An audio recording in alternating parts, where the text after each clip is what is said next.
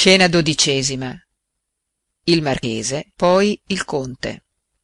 Oh povero marchese di forlipopoli ho donata una boccetta d'oro che val dodici zecchini e l'ho donata per princisbek come ho da regolarmi in un caso di tanta importanza?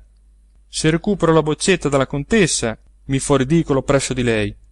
Se mirandolina viene a scoprire ch'io l'abbia avuta è in pericolo il mio decoro son cavaliere. Devo pagarla. Ma non ho denari. Che dite signor marchese della bellissima novità? Di quale novità? Il cavaliere selvatico il disprezzator delle donne è innamorato di mirandolina. Lo caro. Conosca suo malgrado il merito di questa donna. Veda che io non m'invaghisco di chi non merita. E peni e crepi per gastigo della sua impertinenza. Ma se mirandolina gli corrisponde? Ciò non può essere. Ella non farà a me questo torto. Sa chi sono. Sa cosa ho fatto per lei. Io ho fatto per essa assai più di voi ma tutto è gettato. Mirandolina coltiva il cavaliere di rippefratta ha usato verso di lui quelle attenzioni che non ha praticato né a voi né a me.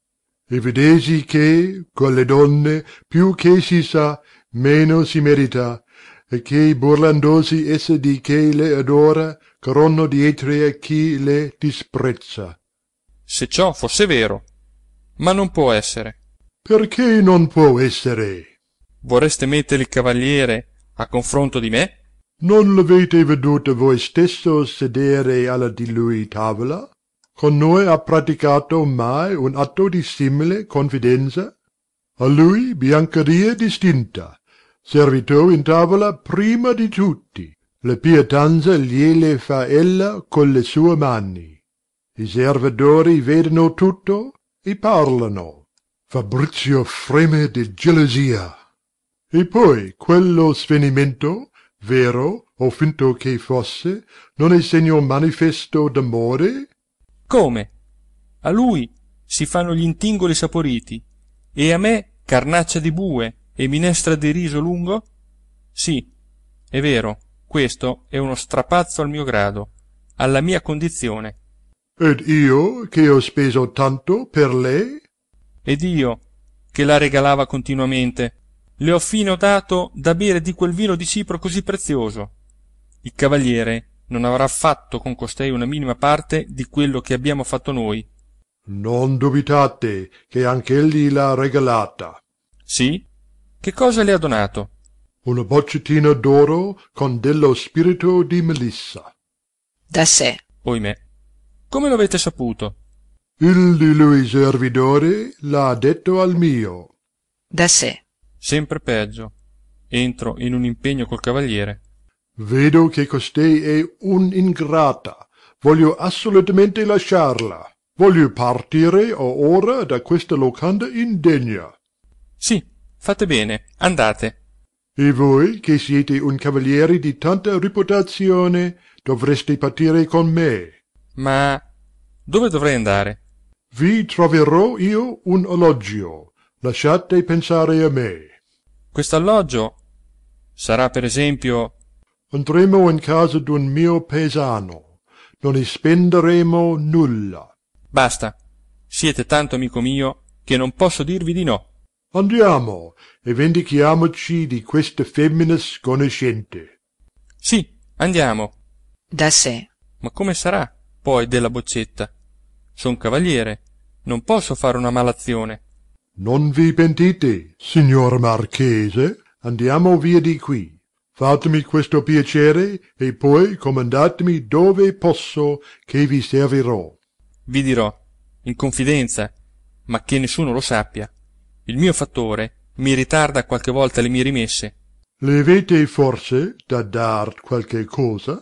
Sì dodici zecchini. Dodici zecchini bisogna che sia dei mesi che non pagate. Così è. Le devo dodici zecchini. Non posso di qua partire senza pagarla. Se voi mi faceste il piacere. Volentieri eccovi dodici zecchini.